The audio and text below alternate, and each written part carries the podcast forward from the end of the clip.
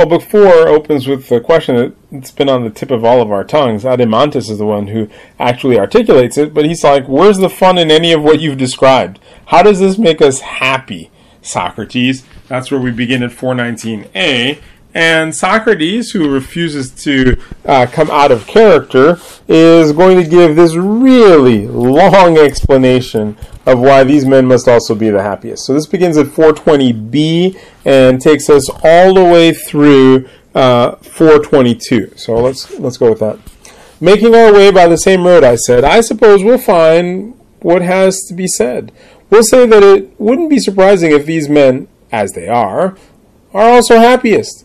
However, in founding the city, we are not looking to the exceptional happiness of any one group among us, but, as far as possible, that of the city as a whole. We suppose we would find justice most in such a city, and injustice in its turn in the worst governed one, and taking a careful look at them, we would judge what we've been seeking for so long. Now then, we suppose we're fashioning the happy city, a whole city, not setting apart a happy few and putting them in it. We'll consider its opposite presently, just as if we were painting statues and someone came up and began to blame us, saying that we weren't putting the fairest colors on the fairest parts of the animal, for the eyes which are fairest had not been painted purple but black. Uh, we would seem to make a sensible apology to him by saying, "You surprising man, don't you suppose we ought to paint the eyes so fair that they don't even look like eyes, and the same for the other parts, but observe whether assigning what's suitable to each of them, we make the whole fair. So now, too, don't compel us to attach to the guardians of the happiness that will turn them into everything except guardians.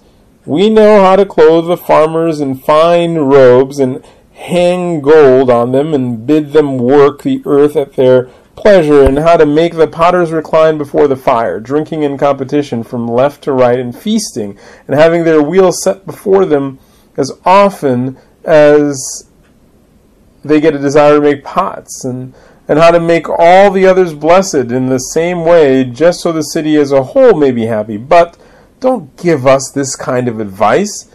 Since we were to be persuaded by you, the farmer won't be a farmer, uh, the potter a potter, nor will anyone else assume any of those roles that go to make up a city. The argument has less weight for these others. The men should become poor menders of shoes, corrupted by and pretending to be what they are not. Isn't so terrible for a city, but you surely see that men who are not guardians of the laws and the city, but seem to be, utterly destroy an entire city, just as they alone are masters of the occasion to govern it well and to make it happy. Now, if we're making true guardians, men least likely to do harm to the city, and the one who made the speech is making some farmers and happy banqueters like men at a public festival and not like members of a city, then he must be speaking of something other than a city. So we have to consider whether we are establishing the guardians looking to their having the most happiness, or else, whether looking to this happiness for the city as a whole, we must see if it comes to be in the city, and must compel and persuade these auxiliaries and guardians to do the same, so that they'll be the best possible craftsmen at their jobs, and similarly for all the others. And, with the entire city growing thus and being fairly founded, we must let nature assign to each of the groups its share of happiness. You seem to me, he said, to speak finely. Then will I, then will I, I said, also seem to you to speak sensibly if I say what is uh, akin to that. Uh, what exactly? Take the other craftsmen again, and consider whether these things corrupt them so as to make them bad. What are they? Wealth and poverty, I said. How? Like this. In your opinion, will a potter who's gotten rich still be willing to attend to his art? Not at all, he said. And will he become idler, more careless than he was? By far. Doesn't he become a worse potter then? That too, by far, he said. And further, if from poverty he is not even able to provide himself with tools or anything else for his art, he'll produce shoddier works, and he'll make worse craftsmen of his sons and any others he teaches, of course. Then, from both poverty and wealth, the products of the arts are worse, and the men themselves are worse. Looks like it. So as it seems, we found other things for the guardians to guard against in every way, so that these things never slip into the city without their awareness.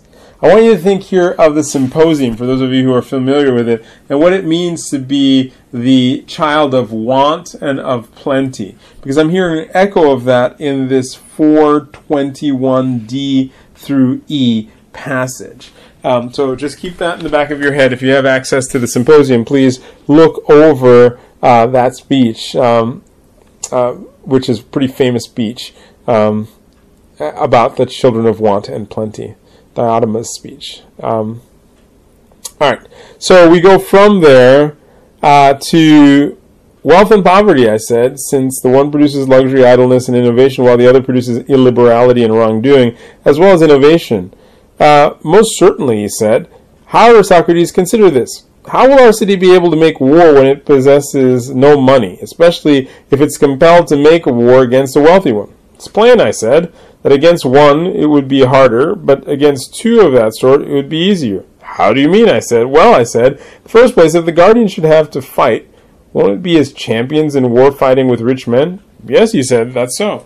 Now then, Adeimantus, I said, in your opinion, wouldn't one boxer with the uh, finest possible training in the art easily fight with two rich fat non-boxers? Perhaps, but not at the same time, he said. Not even if it were possible for him to withdraw a bit, I said, and turning on whichever one came up first to strike him, and if he did this repeatedly in sun and stifling heat? Hmm? Couldn't such a man handle even more of that sort? Undoubtedly, he said. That wouldn't be all that surprising. But don't you suppose the rich have more knowledge and experience of boxing than the art of, than of the art of war? I do. Then in all likelihood our champions will easily fight with two or three times their number. I'll grant you that, he said, for what you say is right in my opinion. What if they sent an embassy to the other city and told them the truth? We make use of neither gold nor silver, nor is it lawful for us while it is for you. So join us in making war and keep the other's property. Do you suppose any who hear that will choose to make war against solid, lean dogs rather than with dogs, uh, with the dogs against fat and tender sheep? Not in my opinion, he said, but if the money of the other is gathered into one city, look out that it doesn't endanger the city that isn't rich. You are a happy one, I said, if you suppose it is fit to call city another than such as we've been equipping. So I, I think that's hilarious. And I do hear um, a little bit of Jesus' voice to the rich young man. He's like, I've already done everything. I'm, I'm perfect. Like, what else could you ask me to do? And when you are talking about rubber meeting the road, it is ridiculously difficult to even imagine that there's a Kallipolis out there that could last, or guardians who'd be willing to serve. Uh, and yet, Socrates has pointed out, if you choose the wrong guardians, that sort of a city will definitely fall.